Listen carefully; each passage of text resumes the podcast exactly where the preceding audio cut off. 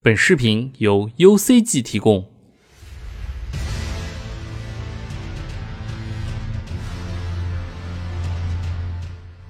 大家好，欢迎来到新一期的 UCG 杂谈会，我是今天的主持人乌鸦。那么今天呢，我们邀请了 UCG 三位编辑和我们一起聊聊马上就要到来的 TGA。好，请各位做一下自我介绍。大家好，我是稀饭。大家好，我是三日月。大家 ready？ 最后一位主，最后一位参与突然兴奋地换起来编辑非常的兴奋啊，因为今天呢，大家众所周知，今年的 CGA 分为两个派系之间的战争，在这里呢，我们主持人内部啊也已经分成了两个派系，不过呢，具体谁代表哪个派系，我们之后再来说。那么在正式的聊这个奖项之前呢，我想先说一下 TGA 的这个评奖规则啊，虽然每年我们都会看 TGA，但想必很多玩家其实并不太了解它这个奖到底怎么评出来的。谁塞钱谁拿啦？那在这里呢，我就为大家简单说一下。首先呢，T TGA 的评选是主要以媒体为主的，它最最终的评选票数是以媒体占比百分之九十，玩家占比百分之十的比例进行统计的。那么简单说一下规则之后，我们就来回顾一下去年的年度游戏。去年的年度游戏是大家应该都知道是双人成行，其他的游戏呢是《死亡循环》《密特罗德》《生存恐惧》《一航员二》《瑞奇与叮当》《时空跳转》还有《生化危机八：村庄》。不知道在座的三位编辑对去年的这个年度游戏有没有什么自己的看法？一个能打都没有。一个能打的都没有。 哦，我觉得是相对于是呃是双人成型而言啊，是这样子。就就一般而言的话，我们这个这个双人成型算是一个双人同乐类的同、呃、作品。那它一般而言，这类作品我们会会有一个可能有一些其他奖项，但我们不会不会把它放到年度游戏这个位置嗯上。那如果连这个游戏都要拿年度游戏，那就可能证明真的对手是不是有点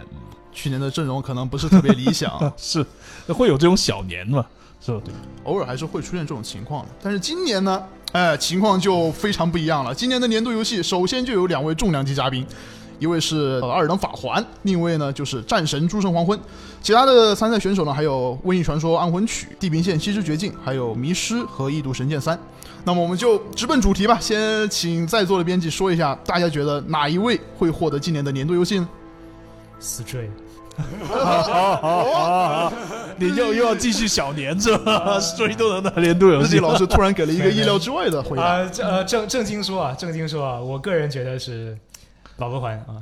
嗯，为什么你觉得老头环可以战胜战神？呃，就其实是这样，就是从我个人对 TGS 的看呃 TGA 的看法来看啊，首先我觉得它其实严格意义上讲，它不能算一个评选，嗯我觉得它更多的应该算是一场庆典。所以，就从庆典的角度来讲的话，我要决出最终站在那个最高最亮的舞台上的人的话，我更多的会思考的其实不是说，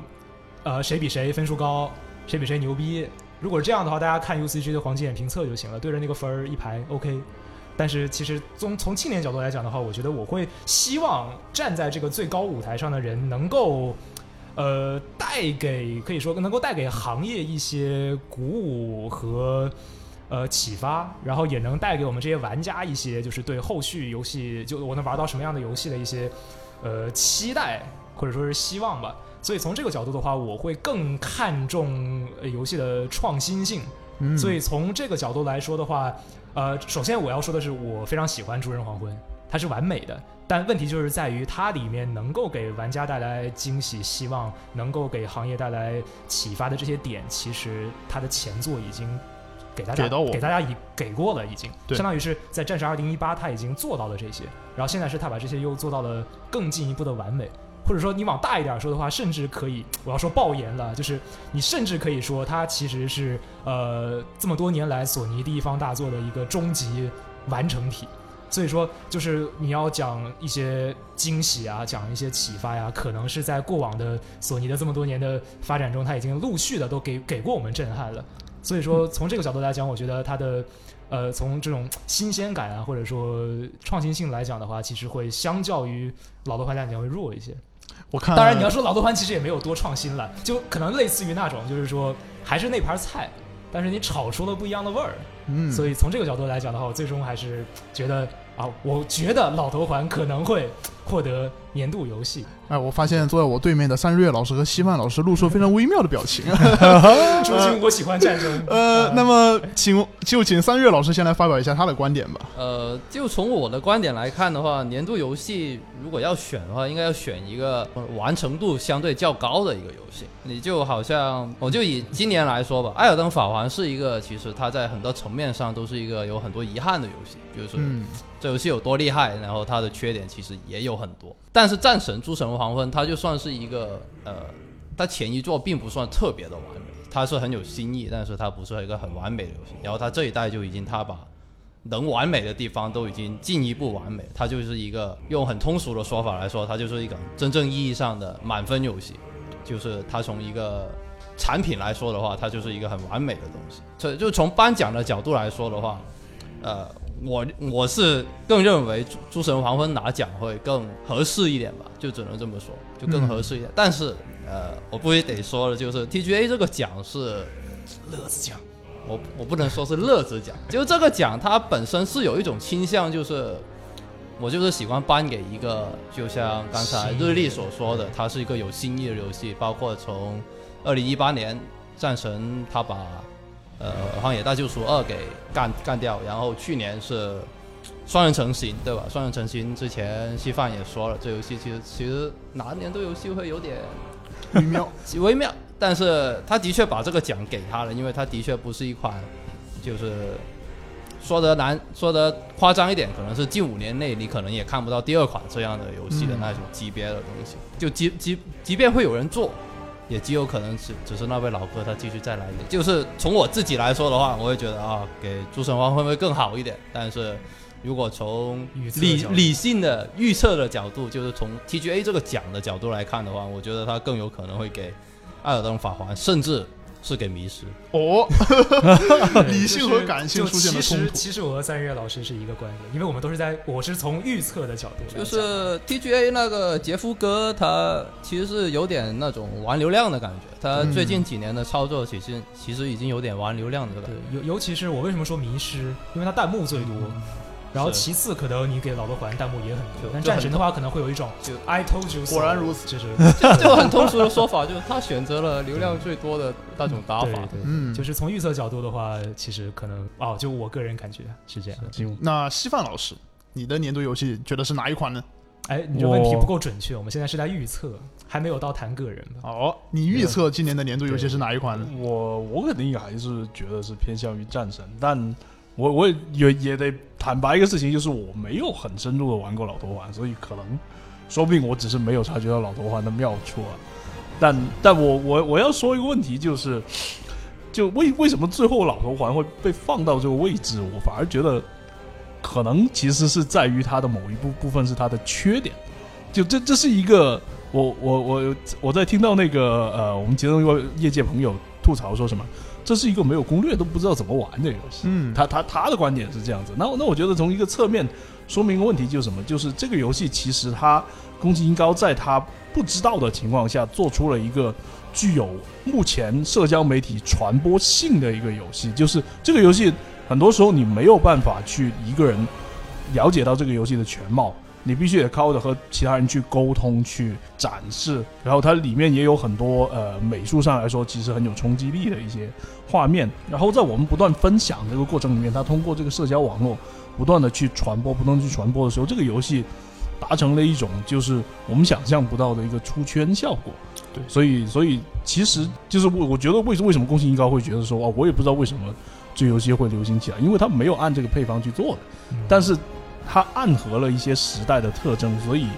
老头环被我觉得有有种程度上是，其实某种程度上是发酵的，就是可能游戏本身的品质，我的确没有办法执着，但我觉得起码目前这个 一千多万的销量来看的话，我我我觉得里面可能有一些误会，这个这个完成率到底有多高是个问题。就就对就那种现象，有点像二零二二年版的《死亡搁浅》。对对对对，就这种那种，大大大家都在玩，我也玩吧，然后然后可能跟可风能打打个几个小时，丢丢个手柄， 什么玩意儿？他已经买了，退不了了。我我还疑有这个问题。那战神，你觉得它就是优秀的点在哪里了？战神，我觉得他的优秀就是你很难察觉到他哪一点特别优秀。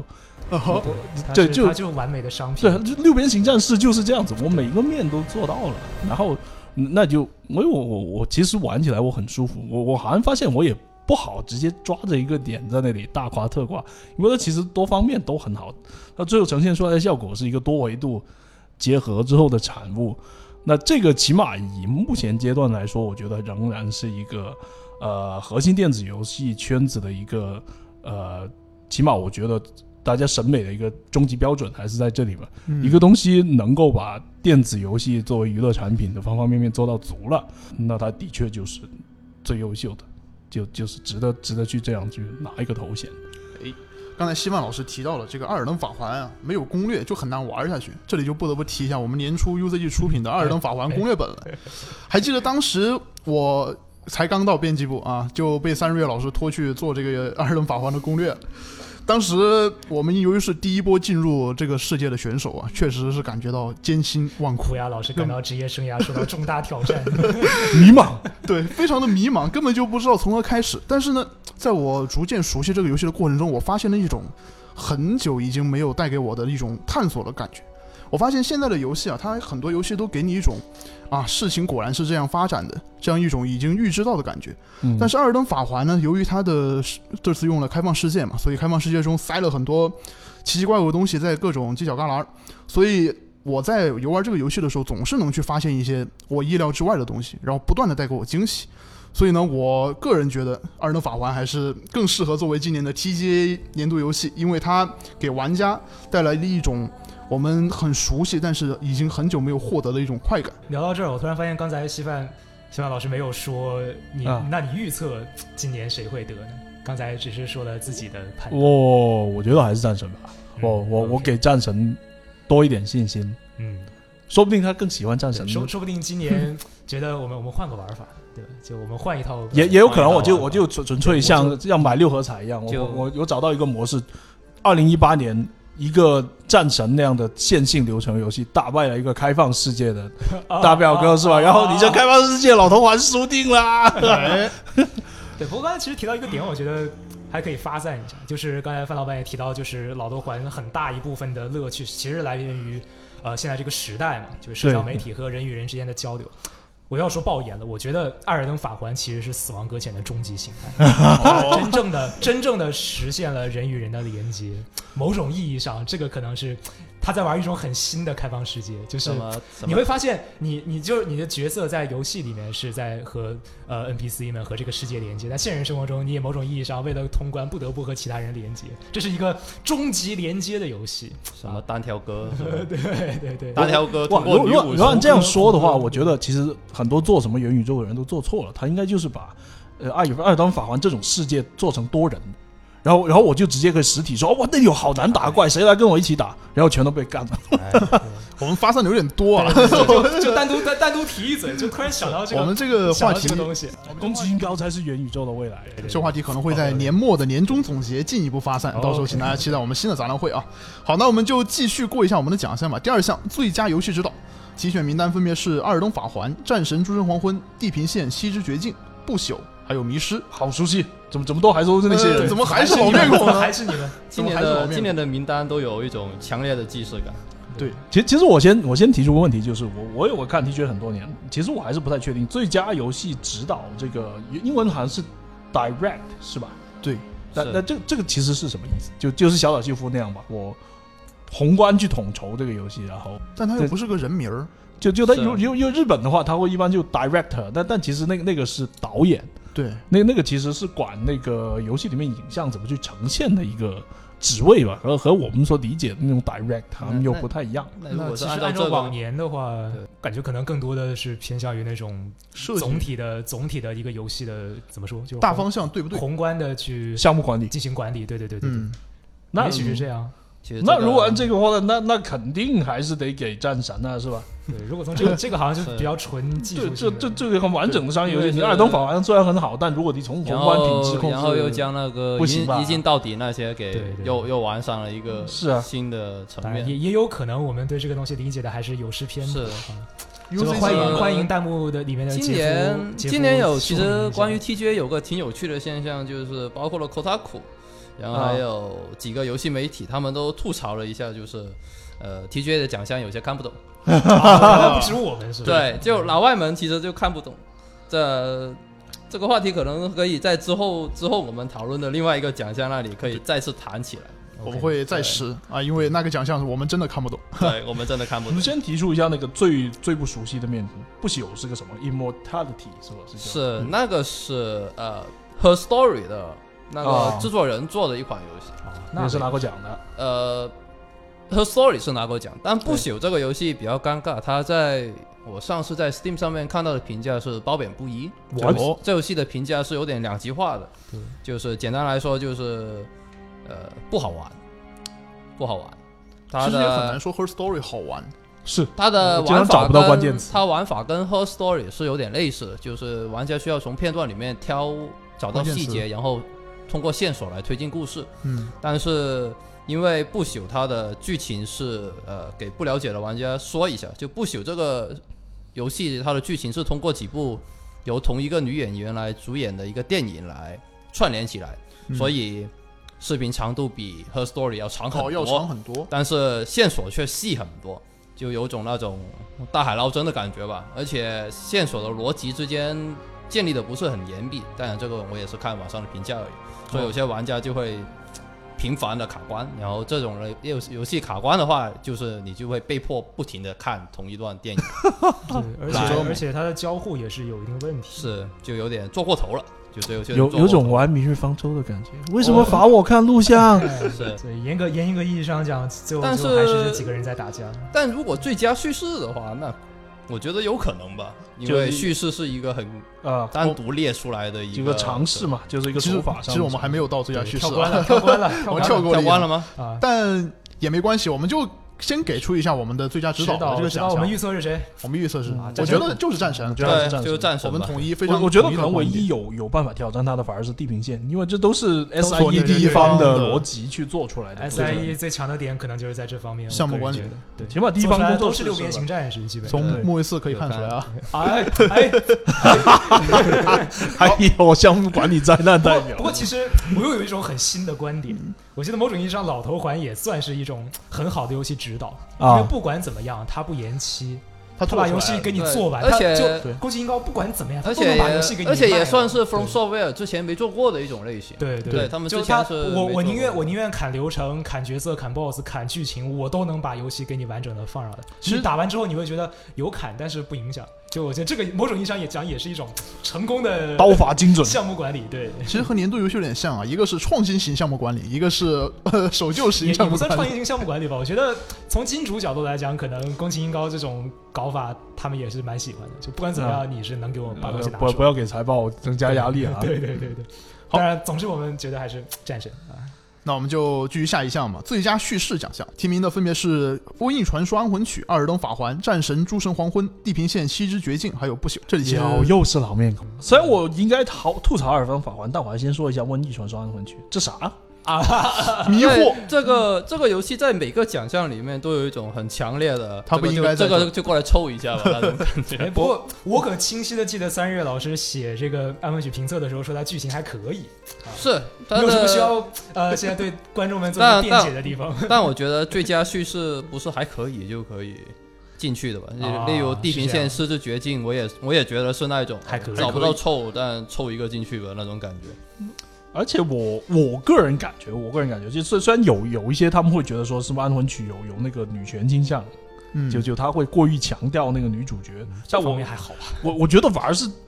这个游戏有有点反女权倾向，因为他对那个阿米西亚的塑造有点问题。我我我会觉得说，虽然他就比较年轻，他比较冲 动，就给你一种感觉，就是这个人精神不太 稳定。对啊，我说姐姐你干嘛？你是不是真被砸到头了？为什么吃了火药一样？就就旁旁边那个那个小兄弟叫卢卡斯是吧？是，我说我靠，卢卡斯快拉住他！这个女人又疯了哦，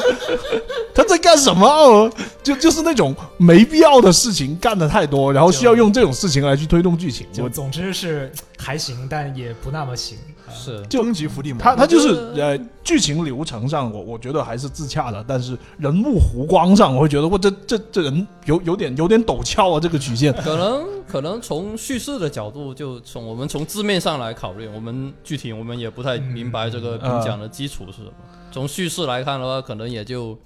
诸神黄昏和不朽两个在打吧。嗯，嗯我觉得啊《诸神黄昏》应该还是可以碾压的。就是对，因为艾尔登法环，嗯哎，它其实没有一法个官严法官格严格意义的上讲叙它事，对啊，它它没什么不能叫叙叙事事吧。对，这这类游戏的特点不是。那你要说不在就那是里碎片化叙事能跟线性游戏的叙事拼一把，我觉得是有点悬的。当时那个华盛顿邮报评战神诸神黄昏的时候，点名批评了一下艾尔登法环啊，对，他的说法就是现在的游戏市场充斥了太多碎片式叙事的游戏了，就现在缺少了一个能好好把故事讲完的不。过，不过，其实我觉得对于这个奖来说，《艾尔登法环》可能才是被凑数的那个。呃，是吧？对吧就就这个都不是专注讲故事呢，对为什么对把它选它进的去？重点根本也不在于这个讲故事，但是跟其他的一些线性游戏配到一起了。对，所当以我然，们还是选当然了我们战也神嘛我们也别忘记了，艾尔登法环还是有个光环的，它的作者啊，马哦丁。对但宫崎英高好像但之马丁前其实做的是世界观和哦对背是对景，对，还有古早的神话那一套。对，呃，然后我还是要 Q 一下地平线，其 实我觉得它叙事一般。呃，对啊，还还是有哎，有我一些有问点题。像那个阿米西亚的。他他啊其实我尝试觉了得一些新的东西，就从叙事的角度来说，但就这样吧。嗯就这游戏有而一且种，而且，我就觉得这个是整把 L 一整的最无聊 的一一做了，已应经该做是他他的湖光，我个人感觉他就是从头刚到尾，对啊，就很而且是那平种呃很就是就是有两种解决方法，一种是大家和和气气的搞定，一种是啊、进行狠狠的威胁，然后每次 A 罗也都选择了狠狠的威胁，对我我怀疑这又又是一种刻板的女权塑造的嗯，所可产能生的因为问题主。要主要其实这个剧情一直给我的感觉是，很多时候因为它已经不像第一代了，第一代的 A 罗伊它其实是受到了很多的敌视还有对排挤的，但是到第二部的时候，它其实已经没不处在那种。对大环境下的，所以但是它还是采用那种狠狠的威胁，呃，就很勇，呃，很刚，就是感觉会有点别扭。太太强调大女主的感觉了对，是吧当然，我其实很喜欢他那种刚暴一切的性格，但是就是觉得有点强行了，是没必要的桥段比较多。但总体来说，我们还是觉得战神的赢面还是相对来说大一些。嗯战神的叙事，我觉得应该是行业标杆，就是所有人都应该学习一下这种。就是你不是说你要想一个惊天动地的故事，但是你能够对很好的把一个不错的故事讲得非常漂亮，这点我觉得是非常重要的。然后你看完之后，你又不会觉得啊，也不是那种烂大街的故事，对吧？对对就还是有些地方就就还好哦，吧我猜不到，我对，想就不到那虽种。虽然我个人对它的整体的剧情是颇有微词，但是它确实讲得非常好。就嗯尤其是他对于，我觉得他有一点应该是做到了以前没有游戏做到的事情，就是，呃，那些细呃，就是那些平时流程中的一些细碎的对话，嗯就，这方面应该是目前我见过的所有游戏里做的最好的。是那种对话，它真的就不是凑时长用的，它真的是对起到了一个很完美的然塑造后角色的然后量作又超强，对量又用量大管饱对质量高，这个是嗯 wonderful 啊，工业化的极致，我我最喜欢的是那个那个谜语，布洛克呃啊布洛克给出来的啊那啊，个我谜语。们要剧透了，小剧对我透，们要剧小透了剧透。对对，我那那个我我就不说了，我就说对我就是喜欢那个谜语，因为那个谜语对真的用的很好。对，对而且它哎而且那个它甚至谜语是堪比主线，我觉得对它那个那谜语在最开始的时候，你会觉得哦，这应该是一个两个角色之间用来调侃的一个对小环节，然后对这个，而且这个小谜题是之后没出现过的，对，然后它对最后在一个很适合的时间再次出现，对然后所有玩家看到那一幕的时候就会，对，就最是最最强的是我我我和我和咪咪尔一样聪明被聪明误，我猜了半天，是什么到底是什么？结果结果发现这个答案好简单，但是又好深刻。对， 而且它在一个很合适的时机出来，是我觉得他是在玩一种很新的叙事，他把那种平时作为天头的这种东西，把它其实算是融进了主线。因为你发现，如果你把这些细碎的对话删掉之后，他每个人的人物弧光都不完整了。是是，有一些人物塑造就没有了。所以，总 之，诸神黄昏啊，拿下，狠狠拿下。好，那我们接下来到下一个奖项——最佳艺术指导，提名的分别是《艾尔登法环》《战神：诸神黄昏》《地平线：西之绝境》《灭世》，还有《迷失》。终于有个新面孔了，是是，还还是一个很特别的新面孔。哎，我我没记错的，乌鸦就是灭世的这个真犯了。 来来，你先说，呃，你其觉实得怎么样？说从真从犯，真犯到啊、这个黑粉了。啊，已经变成啊嗨粉啦！其实这个游戏我确实是很早之前就已经从网络上了解到了，因为这个游戏当时我看到它预告片的一瞬间就把我魂儿勾进去了，哇，从来没见过这样的这样的美术风格，这样的游戏，这样的武器，简直对我来说，因为我比较喜欢异形的那个美学嘛，所以《灭世》这个游戏对我来说简直就是梦幻一般的游戏，哇，竟然会有一个游戏能让我在异形的巢穴里面走。但是呢，当时拿到这个提前 key，我们玩了之后就感觉这游戏，嗯，确实是四个字，徒有其表。除不了过，不过其实从艺术指导角度来讲的话，这就够 了。所以我觉得艺术指导应该是给他的， 你也是对吧，我从个人觉得也是。因为从这五个奖项就提名的奖项来说吧，面试是最独特的，并且也是难度相对来说比较高的，因为它没有任何参考。其他的，尤其是《二等法环》，我觉得就相对来说，尤其是跟《黑暗之魂》这个系列相比，它并没有太多很不同的东西，很多素材也是直接沿用的嘛。对虽然说场景还是很棒，但是感觉上从指导来说，还是面试的难度更高一些而。且说艺术性上来讲的话，灭世毕竟是很好的去融合了两位艺术大师的对这种特色，我觉得这个水平还是很高这种算是就算是那种独立游戏吧，算是独立游戏吗的，？应该优是点的。对嗯他们的优势吧，对已已经不能说优点了，这就是他们的优势。他们得没有那么多负担，是嗯我他可们以得尝试一些他们新得的东西从游玩角度以外的角度来给自己塑造点优势。他们只能专注在一个点上。是那相比起来，这个 Stray 的优势是在哪里？我觉得 Stray 出现在这里就很奇怪，它只是很普通，他他没有什么，我觉得他没有什么画面上特别能够跟另外几款游戏打的理由。嗯，它的核心其实在于猫， 所以当然，他有可能他能凭借着对于猫的出色刻画来这在艺术啊呃啊嘛出奇制胜。但那个艺术指导应该也是那一种，不是我们字面上理解的那一种啊，呃艺术吧，就它可能它有很大的一层面，例如在，甚至可能你可以说战神他的人物的动作捕捉，对吧？它这个东西是挺划时代的，就他们做的是挺划时代的一个东西，甚至更多感觉是技术上的。嗯而呃，不是艺术就性你上可以从技术上来对达成这个奖项，也可以从单纯的从视觉效果上面达成这个奖项。那看来我们在座的还是对灭世获得这个奖项没有什么没有什么疑问。呃，没有狠狠的预测就灭世了好。是那么就是与灭世。那我们下一位奖项啊，最佳配乐音乐奖，《瘟疫传说：无罪二等法环》《战神：诸神黄昏》《重金属地狱歌手》《异度神剑三》是是安魂曲吗？纠正一下， 你说成不对了是 啊，吧《瘟疫传说》安那魂。那是前奏，那是哎前呀奏。，被人嘴瓢了啊，没关系。但是这次终于又有一位新面孔啊，两个新面孔，呃呃，哦严格来说是吧？对，对异度说神是剑异度神嗯剑这也就在年度游戏里录了一年，是吧？哇，不过这这几个我都没有太强认识。瘟疫传说，嗯他没有给我留下什么对啊，我没没有特特别特配别乐这东西挺尴尬。如果按这样的话，其实这个新面孔反而是重量级选手啊，这个对重金属地狱歌嗯对，手，地狱歌手，因为这个游戏是建立在音音乐乐上的一个对游戏，但音游 FPS，呃，可我以之这前悄咪咪的看了一下关外网关于这个奖项的评选，其实更多人看好是《一度神剑三》。 《异度神剑三》确实，对，呃，很大的理由其实是因为当年《异度神剑二》连个入选都没有。啊，哦哇对，这呃，安有慰奖的角度吗？就很多人说 TGA 这一次《异度神剑三》突然间出现在了很多名单里。对，他在出现了挺多名单那里，他跟他上一座不太相符，但是从呃玩家的评价来看的话，实际上二代的评价会更高一点。哦，嗯对，二代没进，然后三代进，其实很多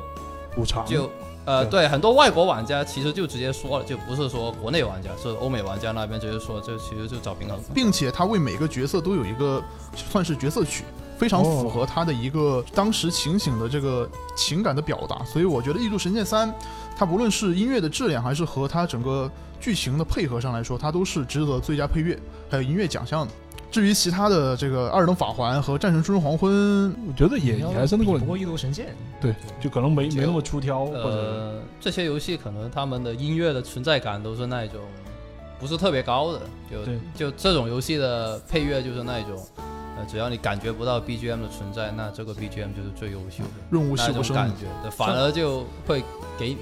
不会给你留下太深刻的印象。嗯，对战神，我只在最真正的那个真结局时候那首歌我还有点印象，但其实《战神》就是四，就是一八年的《战神》，它的主题曲我印象还挺深，就是一开始奎托斯去啊砍树，还有后面他拿那个混沌之刃的时候。那啊嗯个，BGM 令我印象挺深，因为这次《朱人红》我还没玩啊，不知道这一次有没有这种。嗯没有但如果但另外一点就是有一点就是，如果从技术含量来说的话，呃，诸神黄昏反而是这五个里面可能技术含量相对较高的。是因为他那个作曲的人，顺便一提，他也是上一座战神的作曲，然后他在这一代里面，他是其中一个 NPC 的建模，就是哦酒吧里面那个，啊，那 NPC 个矮人对对对，那个人他作曲很喜欢用那种，用他的话来说，啊他很喜欢用那种很少见的乐器来搞，哦，就他会尽量用一些呃正常就不是那种很广为流传的那种什么小提琴啊、吉他啊那种，他们就不会用这种。就难难怪他在酒馆里面，他也是拿着一个对很对对奇怪的琴在摇，对那个声音很独特。其实很符合战神的这个世界观啊。啊，是那但暂定我们还是觉得《异度神剑》的赢面相对来说还要大一点啊。是，好，那我们就来到下一个奖项——最佳动作游戏，这也是每年给我带感觉非常疑惑的一个奖项啊。是欧美的动作，欧美的动作，分别是《猎天使模拟三》《使命召唤：现代战争二》《霓虹白客》《师傅》《忍者龟》《施莱德的复仇》。啊，终于不是那个大多数面孔了。 是这次来了点不熟悉的。但是说实话，这里面由于有一个有一位的存在，我觉得奖项其实没有什么悬念， 就是《猎天使魔女三》，因为严格意义上来说，它应该算是里面唯一一个真正意义上的 ACT 游戏。呃，硬核动作，不过师傅应该也算吧，我觉得啊师傅是吧也算，我觉得《地电影魔女三》呃肯定就更纯一点。对啊，那那的确是，但是但我们得明白 TGA 的啊最佳他动机他们游的戏动评作选标准，对，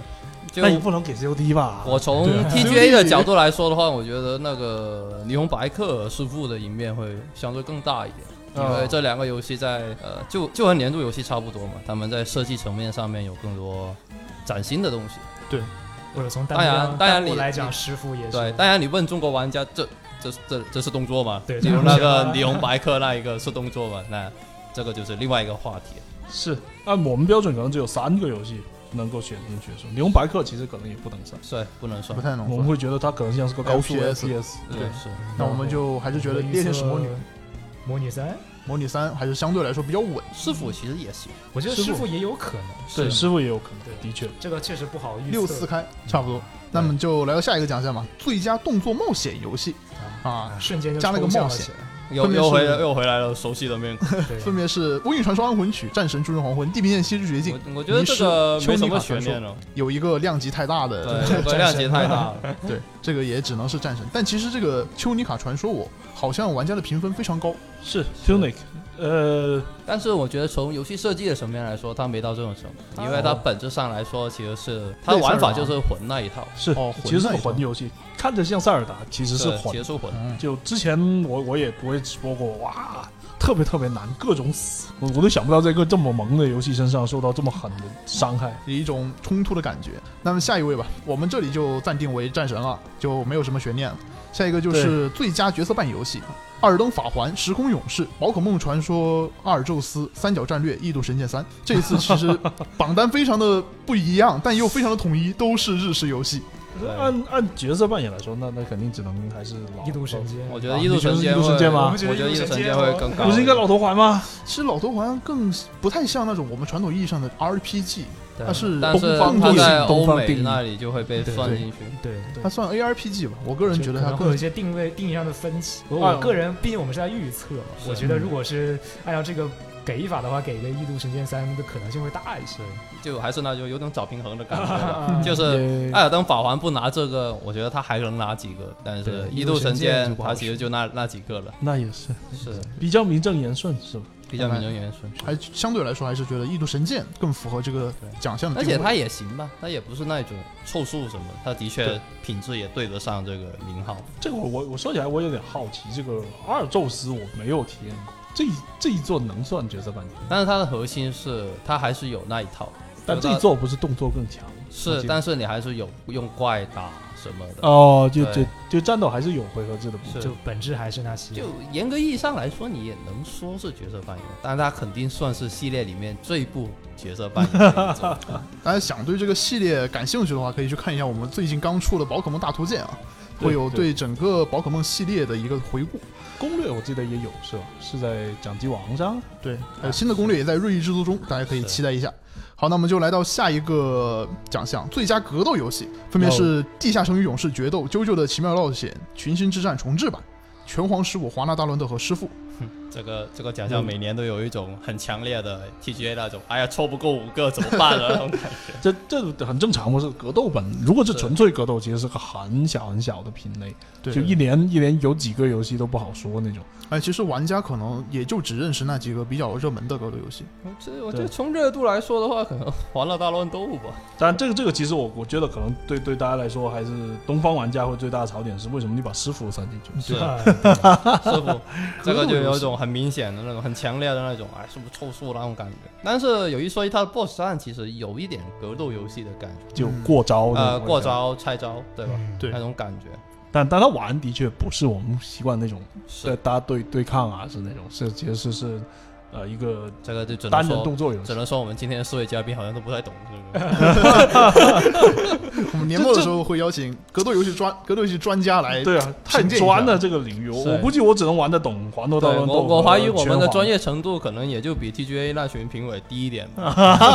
没没没问题，总之是预测嘛。那我们觉得可能是华纳大乱 斗，庞德大乱斗很师傅吧，其实真要说的话，哎不好说，我我觉觉得得搞师不好还是给师傅了。师傅可能也有这个平衡的关当系。然如果你真要跳的话，有可能是地下神与勇士。啊哎毕竟从阿斯啊五神个游戏啊是吧的来说的话，他他的霸是最厉害的，是对，是是啊阿斯哇哎神的 S N K 就很气，什么意思啊？老哎老子资格更老一 点，好吧？但我们还是觉得《华纳大乱斗》相对来说可能对稳对一对点。对对，瓦拉达伦就能能用罗布朗詹姆 斯吗？啊，毕竟是个欧美的奖啊，就这样了，是吧对？我们来下一个奖项，最佳家庭游戏，每年这个都是任天堂内部大乱斗 啊。是分别是《星之卡比探索发现》《乐高星球大战：天行者传奇》《马里奥加风兔》《星耀之愿》，还有 NS 运动和《斯普拉顿三》。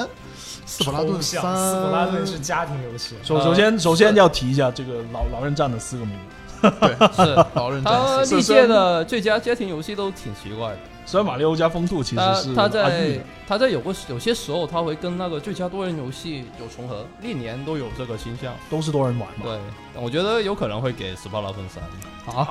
但家庭游戏我觉得就哎斯普拉顿，我觉得最大的问题是他他确实完全不家庭，是，他可能会让你家庭矛盾爆发。倒倒也不会吧，就是会会对你家的这个网络路由器进行质 量检修。我觉得我觉得差不多就是运动或者是斯巴拉分三吧。我倒是感觉星之卡比可能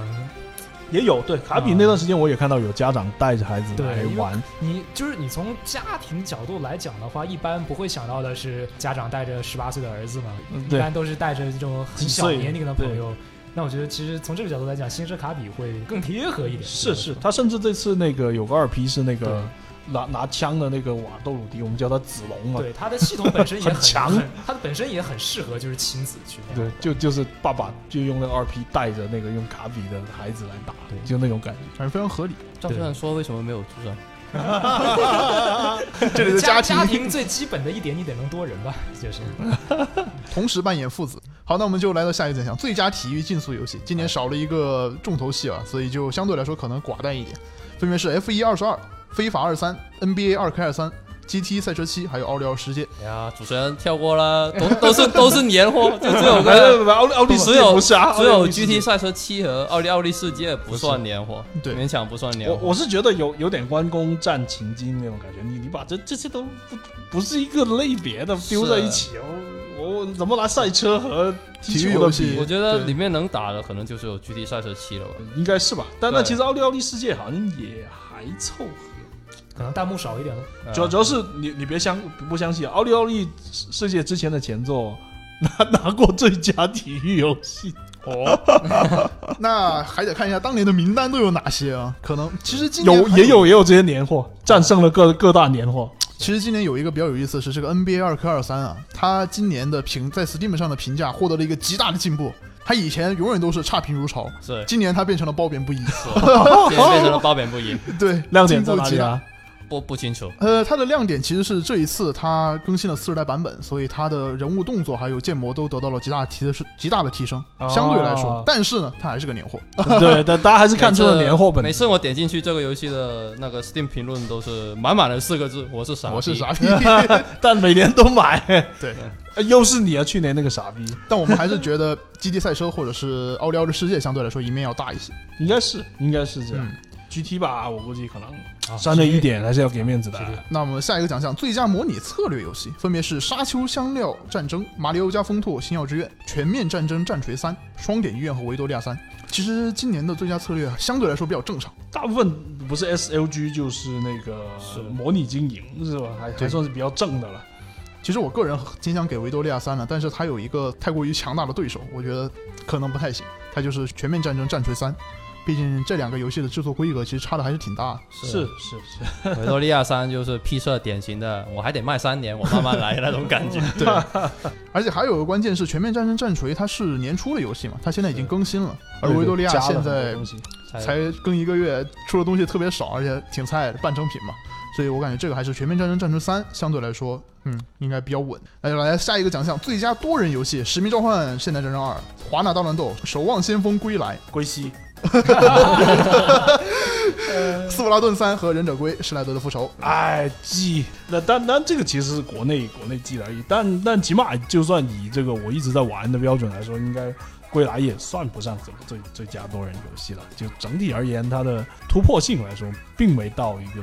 呃令人觉得说哦眼前一亮或者怎么样，它只是有有点不一样了，呃玩玩起来的确有点不一样，但呃，我觉得有可能就是这个榜单里面最有拿奖希望的四个游戏，其实都有各各有各的问题。对对对，嗯但从玩家总体评价来说，可能《斯巴达碰三》会更好一点吧。当然，有些玩家会网不觉行得我觉得《斯巴达碰三》体验不好，但总体来说的话，它就四个里面最像话的那一个。嗯，其他的我不问题好是什么说，我不好说。其他问题是什么？COD 的问题例如 COD 就是它没变嘛，它本质还是那个游戏嘛，对吧？啊，对，就它本质还是那个游戏，就还它是战区那些 是，是是，对对对，它没有变。华纳大乱斗就不说了，对吧？它其实是一个模仿任天堂大乱斗的一个游戏。然后守望先锋也不说，对吧？它本质上是一个模仿守望先锋。觉得还挺然后像，然后斯巴达喷三，它虽然你真要说的话，它也是一个模仿斯巴达喷二的游戏。 但这个是这个这个我比较有发言权。作为编辑部游戏发售以来，目前唯一一个依然在每天高强度打的人，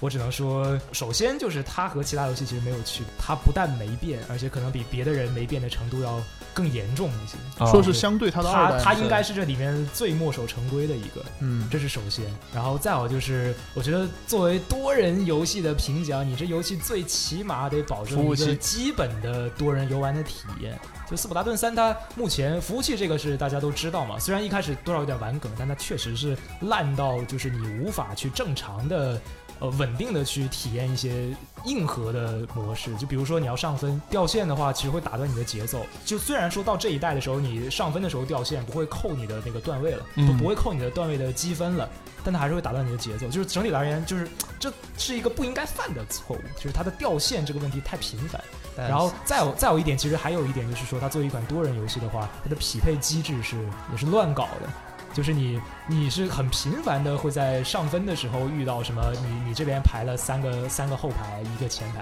啊，对面四把小枪，四把前排，就是这种会有很不均衡的匹配。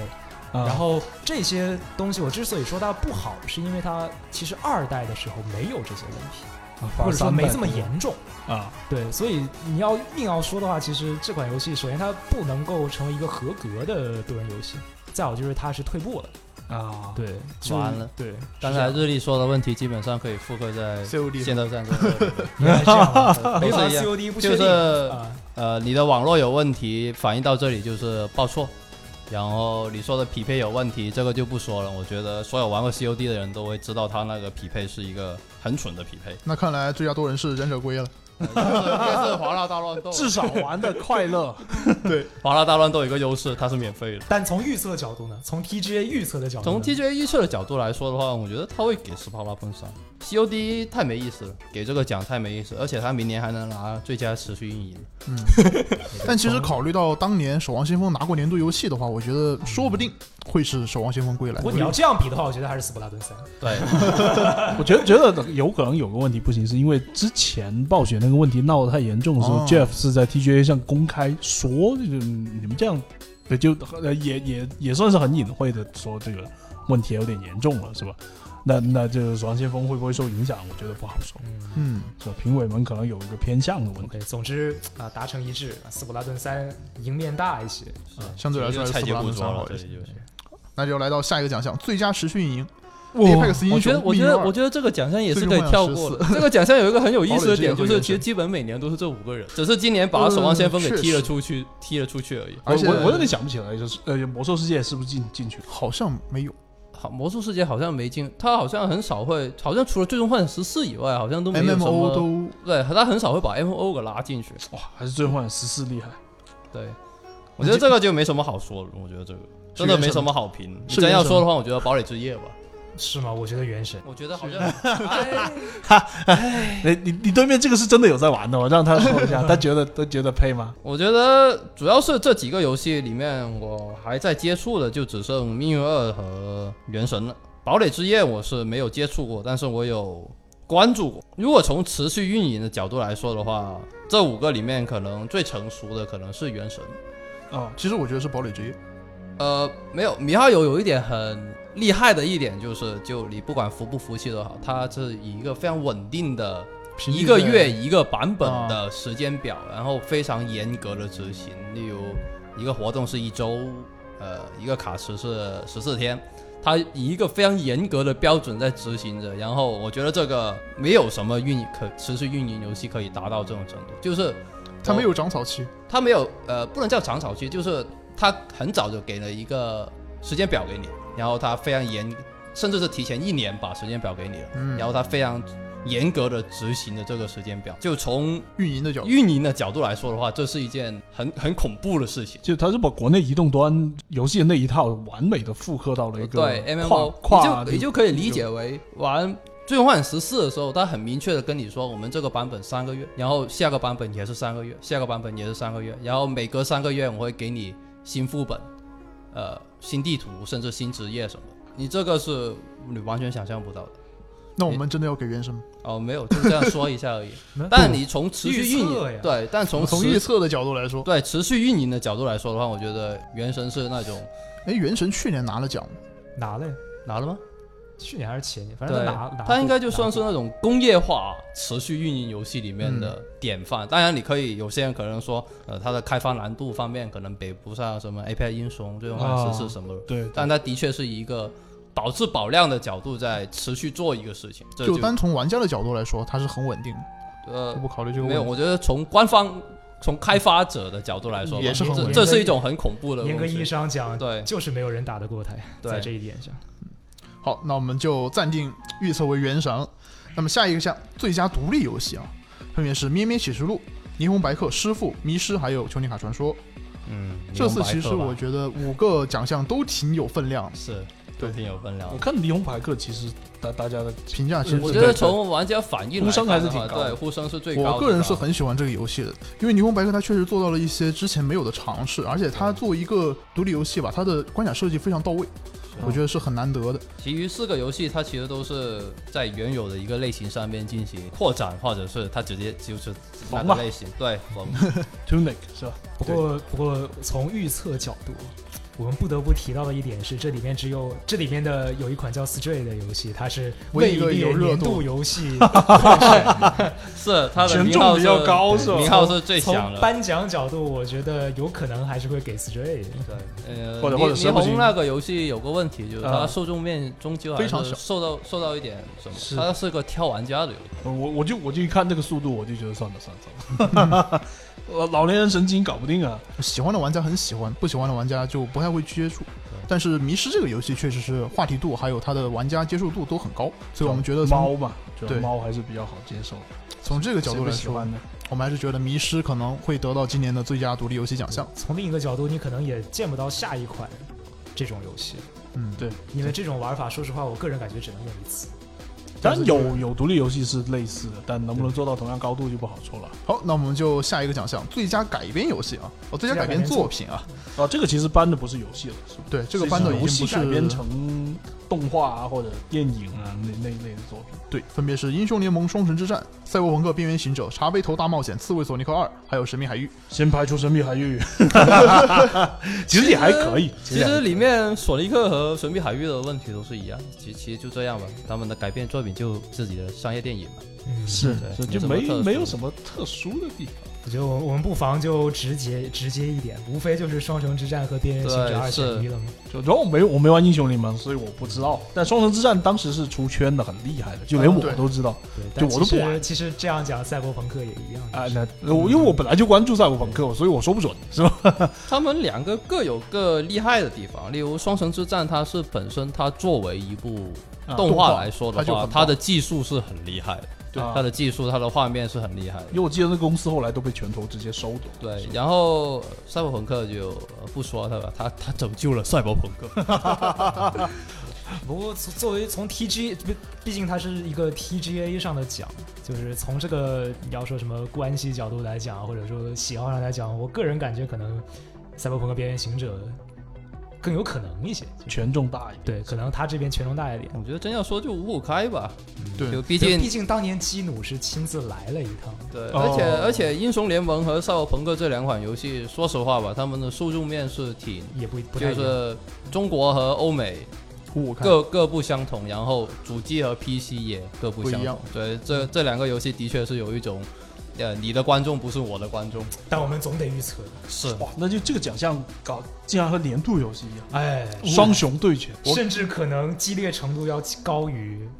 考虑到 考虑到我我全部看完的只有赛博朋克，我觉得还是给个赛博朋克吧。毕竟毕竟预测。用高情商的说法，就是它是这五部里面少有的青出青出于蓝胜于蓝的，嗯对，它比游戏还要好，对哦吧？不过不过从这个角度来讲，确实就是他的，就是说嘛，给给玩家以期待，以希望，给开发者以鼓舞啊，是是对，把把把游戏救回来，这是对衍生作品可以，拍成这样的，不用像索尼拍那样拍个甚蜘蛛甚侠啊，对甚甚至神还秘海能域反之类的向拉原作一把，是这个还是挺厉害的。觉得还咱是文哥，相对来说，赛博朋克对，更狠狠合的预适测了，狠狠的预测更了，合适这个奖项。好，那么下一项啊，最佳音效设计，分别是《使命召唤：现代战争二》《艾尔登法环》《战神：诸神黄昏》《基地赛之息》和《地平线：西之绝境》。又我是老先面问一下和那个最佳配乐比这个的这个点，这个音。应该算是音盲音区，效是 sound effect，是它主要体现在哪里呢？就是呃就是对你就是什么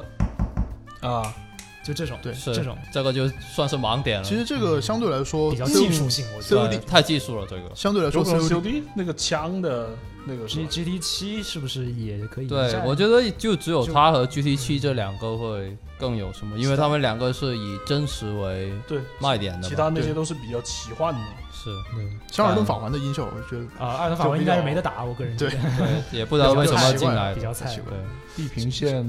你别说，我觉得艾诺一拆拆那个机械的，都拆出来的声音还是挺带感的。嗯但你光靠这一个拿奖吗？我觉得这个问题太专业，呃它其实不算专业，是那种你问了之后你会觉得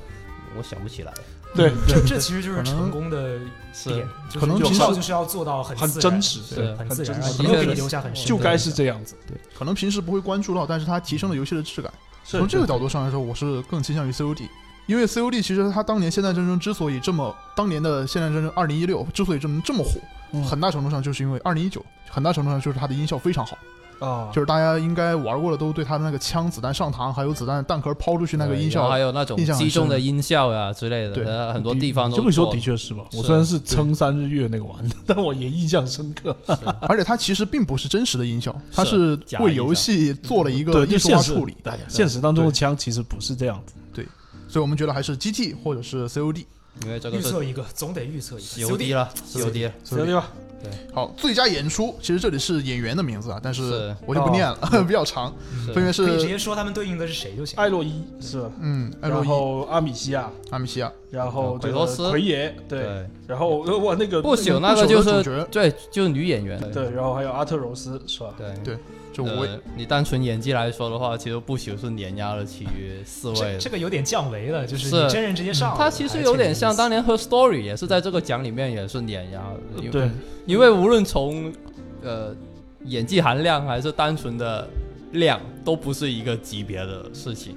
哎，其实我发现有些玩家对这个奖项颇有微词啊，他们觉得《战神》里面的弗雷亚，觉得他的演、这次的演出非常好，但是并没有算在这个奖项里面。不知道硬要说的话，你只能怪战神里面确实演的好的太多了。对，演的要好说太的多话，奥了。丁其实也可以算进去。对是对你对，从某个角度来说，里面还资历最老还不达人也可的、以资历最老的其实就是奥丁那个演员。是对的，，嗯而且很难得，就是这个演员是不玩游戏 的。哦，对他是儿子劝他的玩，因为他不儿子过玩，不过还是回到这个预测的话，我觉得不朽吧，我个人倒是觉得可能会给奎爷。也有可能。嗯，奎爷上一次好某种像，啊某种意义上算是、呃一段旅程的终结嘛。而且奎爷上一次没有拿，奎爷上一次是败给了大表哥的亚瑟。对，啊哦然后而且还有一点是我个人觉得啊，就奎爷在这一座的表演细腻非常多，当然就是，但这个点我就不确定到底是工作室做的好还是他演的它好。可能最大的劣势就在于它对基本上说是动作捕捉，嗯你我们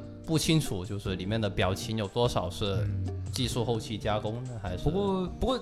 但是你从声音演绎和动作演绎上来讲，我觉得也还是比之前细腻了很多，呃就是了、是但但这一作对那个奎爷的演出要求也不一样了，对，以前还是一个斯巴达老就爹，感觉就是像是从打星变成了一个，就是开始要求你去演文戏。这么一说，对但好像诸神黄昏会更靠谱一点。是我个对就我个人其实看到这嗯不个我第一朽反应不是奎朽，爷毕竟有种作弊的感觉。 是吧对吧你这怎人自己就直你接怎上么来你你怎么派了个电影的过来跟我们争最佳演出？对，是这个演出难度其实不一样。是对那相对来说还是奎爷奎爷觉得好一点。我把心给奎爷，这家人说我们就定为了奎爷。下一个奖项重量级啊，啊，最具影响力奖项分别是蓝原色原文是回忆录 Impact 是吧？哦对，原文是 Impact。我我一直都没搞懂。这个就是我之 Impact 前到底我在最开始的时候提到的欧美媒体们最看不懂的一个奖项，就是他们已经开始看不懂这个这个奖项到底是凭什么。影响力究竟是针对于谁的影响力？我觉得它有可能是那一种社会层面上的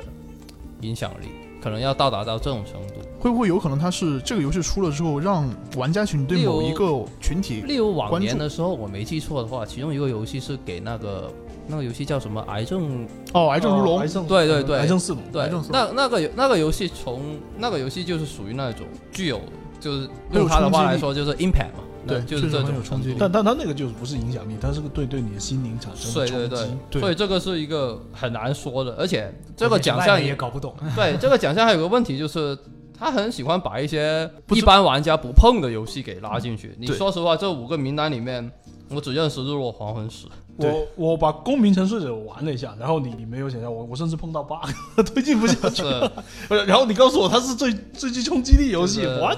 很但有它冲的击设力。定还是很有意这种思奖的。项就真的是那种超出了我们的知识 范围，他他可能会颁给一些比较角度奇特的。对角度奇特的游戏。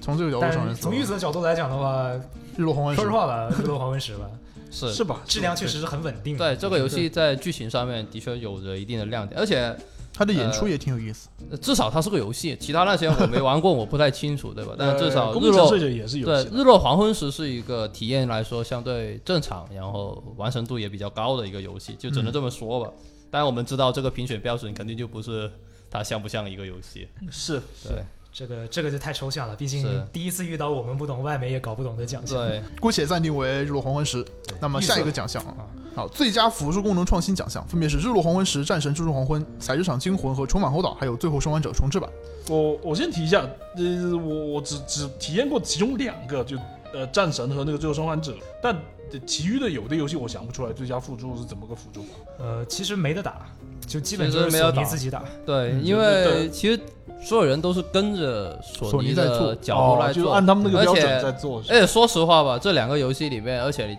再要挑一下的话，其实就是后来那个会更有优势，对更有就战优神势一点他。啊更有经验。对，嗯因为战神可是号称连盲人都能打通的游戏啊，是是，对，是这是这个就已经把其他游戏给碾压了一遍，而且这东西很明显就不是那种，呃，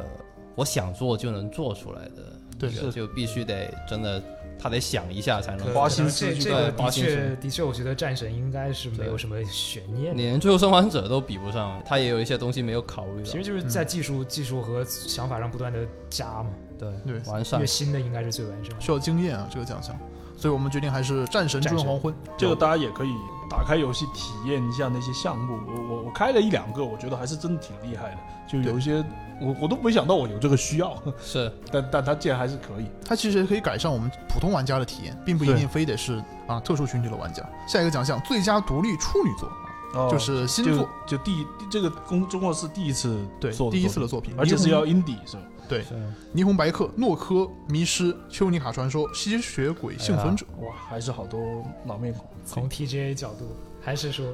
里面混了一个这个不同量级 的选手对对，觉得这个来说迷失其实有点太大了。诺对科我记得我我玩了一点点，然后呃三月也播过是一个挑人的游戏，它里面很多词语很生涩，对，啊对，，非常生涩的我一。觉得那个设定也也有点有点绕，它是综合了宗教、超自然和科幻的一个设定，洛克是不是有点像肯塔基零号公路？方向不一样，但的确有点类似。哦，就两个的文本都是那种你总会遇到一两句你看不懂的，看不太不太理解。对，不太理解他说。我我只记得这游戏里面有有恶搞的细节，什么好像不一直摸它的猫还是干嘛，哦然后那它只会那只猫就爆炸， 啊对，会飞 了。算算是我我不少呃唯一的一个记忆点。但是然后相对来说还是迷失。我连迷失或者特我定应该都还可从以我从我提出一个不同的观点，我觉得吸血鬼幸存者是哦，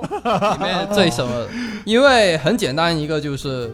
其余五款游，其余四款游戏出了之后。你没有看到山寨游戏，但《吸血鬼幸存者》是哇的山寨游戏充斥了整个二零。我我觉得觉得这这种算开宗立派，是这它嗯啊就真的开宗立派。对，它就有点像当年的那个呃杀戮尖塔那一种，当是然是杀是戮尖塔不算，它不是开宗立派那个，但是它算是把这个做玩大法了做大的一个，它就有点类似于那种，就是属于那种我做完之后，然后其他人就看到哦可以做，然后大家就跟着做的那一种，对，我嗯这样说，我觉得好像他也很有可能。是。是啊因为对同类作品，我其实基本玩的它大它概算是引领了四五一个了带领了一种新类型嘛，它对就是一种新类。其他四个其实说白了，它还是还是那老个一套问题，就你还是能看到一些其他游戏的影子。我觉得最神的是，越是玩其他模仿者，我就越是发现吸血鬼幸存者，他其实这设计这个机制的时候是经过很多思考。的问题其就跟其杀他人，问题就跟杀戮尖塔是一样的。杀对，戮就尖其他人硬要画蛇添足之后，就对就越是显得他妙，很厉害的一个游戏，其实也啊是。那就说不定吧，那那我觉得，既然这样，我们就把这个我们的钱压在这个吸血鬼吸幸血存鬼者幸身存上。者，对战况出现了剧烈的变化，变成了吸血鬼幸存很者可。能预测吸血鬼幸吸血存鬼者幸存者。是这样的好，好，下一个奖项最佳手机游戏啊，分别是 Apex 英雄手机版，还有破坏神不朽、原神、漫威 Snap，还有幻塔。哎呀，都是重量级其啊。实首先不朽，不朽他现在怎么样了？哦就是现在怎么样了？呃，好，好像还活着吧，而且营收好像还挺。营收还营收行是很好的主要是嗯暴雪之后没放过新的营收了。啊，对，他只放了呃第一个月的营收，第一个月的营反收正是从很国内好欧美来说，我只能说你们这些人就是贱，一就一边就骂一边就。如果真要，说里面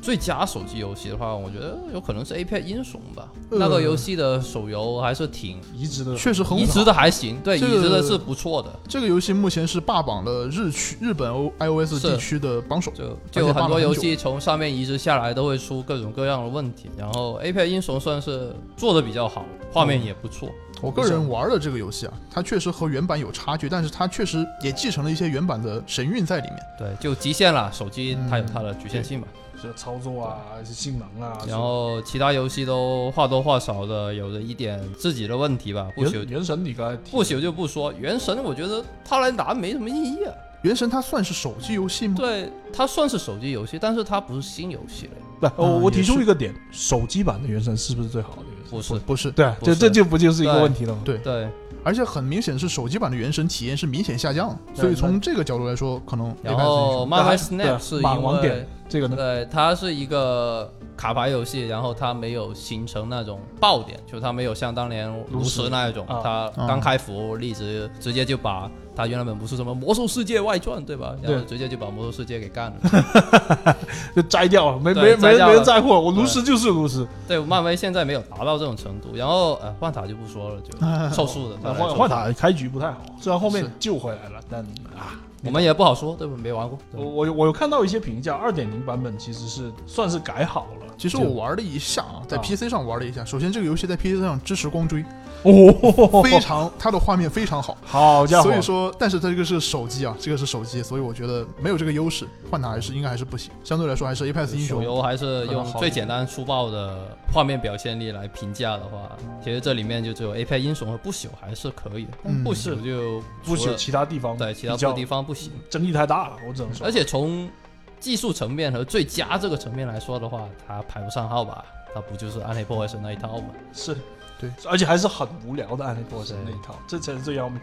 所以这里就 A 派 Apex 英雄英雄。啊好，下一个奖项最佳社群支持，啊分别这是个又 Apex 英雄、一命运二、最后幻想十四、堡垒之夜、无人升空。个，这个也是一个比较国外才才对有个国概外念还会更知道的一个、更了解的一个事啊情。我我我这样说，如果按这样说的话，其实最佳社群支持应该给老头环，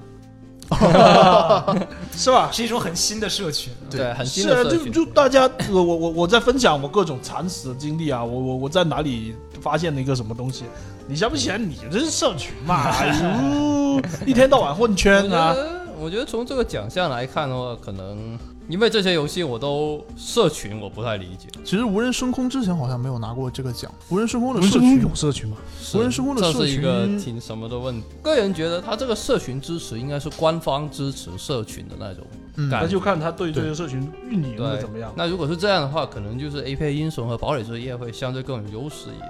但我不嗯知道最终幻十四是怎么样 的。应该也还好，不过这这个圈子，呃，国外我不知道，国内是真的，哎是呦，好乱，一天到晚挂人抽 奖，是，什么东西？我说你玩个游戏我会从玩成这样了如，果从这个理解角度的话，堡垒之夜会不会赢面大一点？毕对竟，它它会还更是有有很多的他的活动啊他的联社动群啊是对很恐怖的一个社群，而且官方也很乐于做这种互动，可能堡垒之夜会更什么一点吧。嗯好，堡垒预测之夜堡垒之夜，好，那么在最后一个奖项之前，我们先姑且对今年的 TGA 做一个小总结吧啊。哎，就最后一个奖项哦，我我对我我懂了，我懂了，我我看了一下剩下的几个奖项，他们都是那种电 Jeff 竞在播相关广告的间隙里面 的啊快速宣布，我快速宣布今年的这个是谁谁谁谁谁，噗 搞嗯搞什定。么最佳电竞游戏一看，对哦，又是这几个，对，最佳内容创作者我都全部不认识，我们这几个就暂时略过了啊，就等看 Jeff 怎么发表自己的观点了。那我们就先来做一个小总结吧。大家觉得今年的 TGA 阵容怎么样？有点刻板，老比实去说 年好。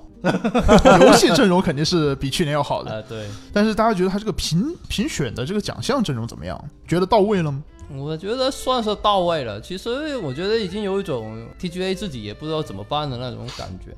我是觉得可能有一些奖项你得改革一下，就是不啊要把那些太容易一个游戏我把它全都扫了的项目设进去，那那你这个 是设啊这的，个奖干嘛？就对，今天我们也发现很多个老面孔一直是在出现。要表彰一下一些其实可能没那么多人关注到，但其实也很不错的作品。我觉得应该是要这样。嗯，是，他现在这个奖项越来越来来去去都是那几个面孔，意料当然之中。但对，当然也可能跟现在游戏的环境有关，但环境归环境，你的奖评奖归你的奖，对吧？嗯，就那像像奖项设计，就还是得我说句难听一有点点，心思明年的最佳持续运营，我怀疑，还是这几个。呃，我我怀疑有可能《命运二》会被踢出去，换成《守望先锋归来》吧。哎我们先看吧，它售价都还没改呢，好吗？是，其实我在整理最后一次的名单的时候，就发现啊，这次的年度游戏和一八年的 TGA 特别特别像。大家应该还如果还有印象的话，一八年的 TGA 是《战神二零一八》和《荒野大救赎二》进行了一个 PK，、今年呢，很明显就是《二等法环》和《战神：诸神黄昏》进行了一个 PK。大家对这种即视感 有没有什么自己的看法？一个就是嗯这个主机圈子，我我之前写的时候提到这个问题，就是越来越层次分明，就是上面那个三 A 就是那种全都是求稳的，有一个现有的 IP，我就不断的挖掘它，不断的挖掘它，然后我我不断的出续作，然后我我也的确投入很大，但这造成的结果就是你会发现，好像好像来来去去就是那几个 IP 在你不断的轮流做，然后底层那里就又又突然间变成了各种独立游戏百花齐放，但是它它因为限于制作规模，它永永远都不可能会被放到一个很高的位置上。我觉得这个不能算特别，我个人不能算特别喜欢吧。我对可能行业可能不是一个特别好的事情。对，就创新永远出不了头。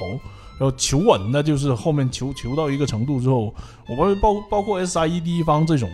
你都你你整个东西其实已经很工业化了，但我就发发现还是缺了点新的感觉或者是突破吧。但这个本来也很难，是吧？的确，确实，但还还是会会让人觉得感觉说是不是 SIE 太过于求稳，这个就不太敢于去做一些以前我我们心目中觉得哎 SIE E 会做很酷的或者是很大胆的事情，会有这个问题。确实从今年的索尼第一方来看，好像确实是越来越统一化，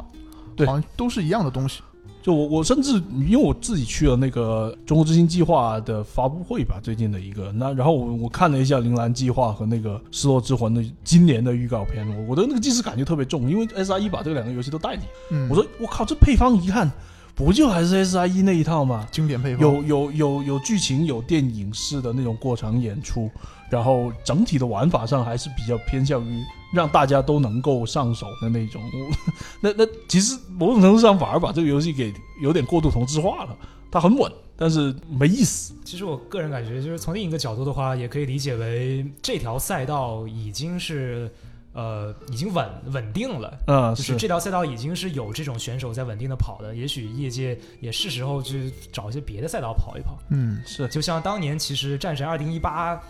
一定程度上他算是自己又开了一条赛道出来，对是所以当时他也更受青睐嘛，可能也有这个原因在。像今年的话，也是提到我们最开始预测的判断的结果嘛，就是我选老德环，也就是因为这个原因。各种就是创我新觉得，我觉得他确实是也是开了条赛新的赛道出来的，那可能会给大家更多的一些新鲜感。那作为 TGA 这样这种这种性质比较特别的评选的话，他可能选这种选手作为站在最高舞台上的人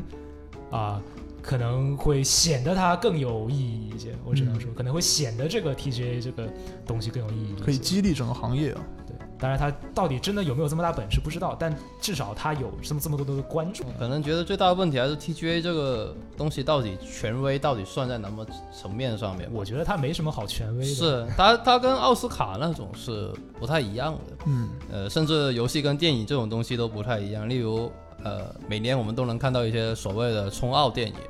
是那种电影很明显，他们的成功标准跟一般的商业电影是完全不一样。你就好像漫威，我拍电影，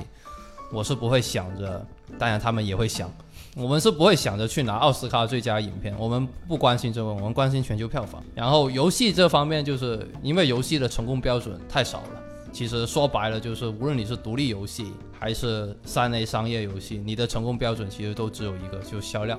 除了那种很极少数的游戏，例如我们刚才提到的那一个什么癌症啊，癌症是龙那个游戏，那那种游戏是不一样。但是百分之九十九的游戏，它最终的结果就是我还是想卖钱，拿奖什么都虚的。然后这也一定程度上限制了他们的开发思路吧，只能这么想。嗯就是我做所有事情，我首先我要思考的一个问题就是我要回个本，我对不是要参加什么戛纳电影电影节什么，所以就导致了它终归会回到保守的那一面。是一个轮回啊。是，当然其实也不能说绝对了。你像去年不还有双人成行这种吗？嗯，对，它其实也算是一种突破吧。我觉得可能这也是 TGA 这个大型舞台的意义所在，就是它可以通过这个大舞台告诉，就传达一些信号吧，相当于是嗯说，看啊，也不是非要保守的卷成六边形战士，你才能有销量，你才能赚钱。我觉得它它很大的一个价值就在于，不管你是不是年度游戏，但它会把很多很多的这种走的是不同路线的作品摆到了这个舞台。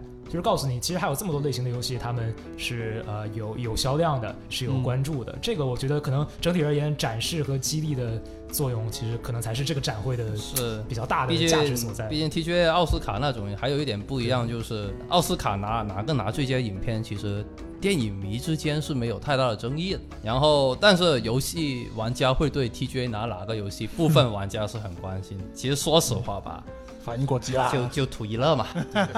其实终图一究乐这是个奖项，是图一乐，它对啊，它的权威性本质甚上至不如奥斯卡。我觉得就本质上，游戏你不能分高下、就是。对，，游戏是不能分高你要下。分高下，你就比销量就好了，你是还用分什么呢？对啊就，客观规律可以拿来比，就是就好像主索观尼感觉索尼就每没年办法所以我挺喜欢索尼每年那个日本索尼那边颁那个奖，我很简单的，我通过销售额来颁奖，然后原神就拿奖哦了，对，然后然后你就看到原神拿奖，那很正常啊，它是根据销售额来拿对啊奖，对如吧？果如果真的要分高下，你就要有标准，标准唯一的真理就是销量，很简单的是道理。那如果这样的话，那其实就没意思了。所以说要说的话，就好像我发现每次聊 TGA 最后都回到一句话，就是爱谁谁。对，这个你其开实心还就是好要了对爱开心就好，图一乐就好对了。，我觉 TGA 得更关键的点哦，其实我个人觉得更关键的点还是在于今年 TGA 它最好能好看一点。嗯，奖项我其实没有很关心是，它最好能好看一点说到这儿就嗯不得不提刚才我们省略掉了一个奖项——最受期待游戏。啊。说不定今年 TJ 就会放新片儿啊！这塞尔里达先说一下五王位国选手之泪：啊《最终幻想十六》、《霍格沃兹之遗》、《星空塞尔达传说：王国之泪》和《生化危机四重置版我我有一说一哦，我有个很大胆的想法，我觉得今年可能这五个都有偏之前杰夫给大家打了预防针，呃啊 这今年没那么多大游戏，啊，这样吗？他有说，但是你也不知道他的标准是什么。就好像去年他也跟大家说，今年的片多了，然后然后去年大家都记得，哎，就》。去年好像就一个《地狱去之年我门们记得二野狗子，对，反反正他说今年会压缩嘛，对那压缩可时间可能今年起码应该精彩一点吧，不要对那么那么那么注水是。但有没有好片，那就真的不是，我不觉得过不是不过他它这的个决定。最受期待游戏是什么标准？这是 TGA 自己给出来的标准。哦，就啊就 TGA 就自己这个的期这个待名额是 TGA 自己给出来的，哦，对，嗯可，能也是列了几个能谈的游戏吧。例如我，我是其实很期待小岛秀夫的新游戏，但他能写不知道进是去吗 啥。。对嗯那我们对来没东西预测一写啊下其实我觉得也没有必要预测了吧，我们对再就做聊一下说一吧下就自己的这样吧 啊最受期待的游戏。可是可是前面那么多都预测了，先预测一个再啊，说。先预测一个对啊，那我投星空一票。哇，你是选的最不可能那个吧？呃我觉得对怎么我都觉是塞得尔达啊我必觉须得得投我进觉得就塞尔达了，我觉得就塞好，尔达了。先预测完了，然后说说好我们期待的，我们期待啊的，。那就从我先开始吧。首先，我们就说三个吧。明嗯年最期待的，我的是《星空》《原子之心》，还有《生化危机四重置版》。星空就不说了啊。首首先，我们很久没有玩到毕设的游 戏了。 It just doesn't work。 just a piece of shit。然后，《原子之心》呢， 首先它的卖相真的非常好。然后，我非常期待这个游戏它到底会呈现出来一个怎样怎样的游戏质量，因为它的片儿实在是太好看了。啊然后最后一个《生化危机四》重置版不说了，这个原版实在是太过于牛逼，重置版我觉得应该是不可能搞砸的。到时候搞砸了，咱们回这期电台找乌鸦老师。呃可以啊，我不对此事负责，但你可生以化找我三理的时候论。我也是这么想的。哎，问一下希望老师，明年最期待的游戏是哪三款？明年呐、老老实说，我我我其实看到这几个游戏，我都可可能我我我期待游戏太久，受到的背叛太多，嗯，我我多多多少少都觉得肯定不太行。像《后宫王子》我就不说了，是吧？这个这个游 戏有有些很多地方看起来种种挺透露着不。挺雷的安。对对，然后然后十六，我我也不知道吉田搞不搞得定一个单机的游戏，是吧？星空嘛，哎呀，这哎呀，你你我一我千玩颗逼地社球游戏，哎呦，被被被搞得可我多被了我。被托德霍华德欺骗的太多。对对对，塞少达我反而是，其实我觉得应该是最稳的，但是我我不太 不太玩得进去啊，这是我的问题啊，这是一个我的问题，不不是塞尔达的问题。然后那所以所以反而反而可能最期待的反而是生化，是呃，的确是生化四吧，只要不做出什么大的问题来，我觉得应该是可以的。然后如果不在这个表上面的，我估计还是期待一下那个呃二零七七的 DLC DLC 吧，《往日之哦对影》我还我还我还是希望它能够希望 CDP 多二多能多好少一扭点。嗯扭转一下吧，扭转一下，不要不要光靠这个边缘行者的那那波人气就续一下就算了。对，如果如果这个你起码把品控做好是吧？然后如果这个故事也也像《血与酒》或者《十字星》，就是巫师三那那个 DLC 还有那样 DLC 的的量呢？品质或和和那个分量的话，我觉得还是可以的，还是可以的。能最后信一次 CDP 二， 也不算最后信吧。我我倒我都我可能更多的是我希望他让我信，希望他变好。其实是我我是其实是很希望是 CDPR 能变好。然后另外一个期待也很奇怪，我我很期待已经归西的《守望先锋》PVE 模 式，哦， 这是我国内玩不到。有一说一，PVE 加回来我会回坑玩。我也会。对啊对啊 对啊，这非常好奇这对这还这个游戏还我觉是得我还嗯是很喜欢这个游戏里面的故事的，但虽然我我只能被迫看英文版的剧情， 我又玩玩 Xbox 版本，姑且期待一下啊。所以来，范老板就是《守望先锋》《生化四》，还有一个呃二三二零七七 CDPR 的 DLC，对啊对我选的都比较奇怪，啊，除了除了生化四之外，那就直接日历老师说一下自己啊直的，到我们三十页老师就被挑过 了。见你的接话了，所以那啊我说实就话，那就直接来呃我吧我。最期待的其实是《死亡空间一》重置版。哦，啊，嗯啊，对，因为呃，期待的点其实在于，就你你说塞尔达传说，我完全不期待，是因为你因玩为了木我卫相四吗信它，你它期不待的存在原问你题期待的原因是不是因为你前阵子玩了？ 不不不，跟木卫斯其实没关系。就我会期待一个游戏的原因，是因为我不确定它能不能搞好，所以我会期待。嗯，啊我会期待它能不能带来一些新东西，它能不能稳啊？那就星空啊，甚至于太它过会不会翻车？如果它能带来和木卫四一样的乐子，我也哇哦我也期待它。我会很期待，就是呃，《死亡空间一》重置版它能够带来一些什么新鲜的体验。因为它从演示里你能看出它是加的东西的，加的不多，但是加了，就这个我是个人很期待，尤其是它某种程度上是这一款成了的话，《死亡空间》这个 IP 也说不许定就回来有说不了定。了，回所来以了嗯我很期待，就是我期待的东西比较宏观，就是说，我就期待这整个 IP 吧，严格意义上讲。嗯盲盒第二盲个，盒第二个的话，哎，我发现我挺擅长冷饭期待的，就《生化四》重置版，嗯《生化四》重置版是真正意义上的，它加了好多东西，它加了对里昂的潜行，加了小刀的近战耐久，然后它其实是把那个近战的系统也丰富了，各种方面会让我很好奇，就是它会不会变成一个我所不熟悉的游戏生，化四，对，啊嗯会不，会变成一个新的东西？这个我也很期待。这冷饭终于炒出不一样的味道。然后再有就是 FF 十六了，就是我这个期待的点就非常不专业，因为我很喜欢 FF 十五，哇 哦，所以所以我就想我什么时候能玩到十六？啊虽然我知道它肯定就都不一样了，嗯但是我还是会期待这个数字做很很朴实的一个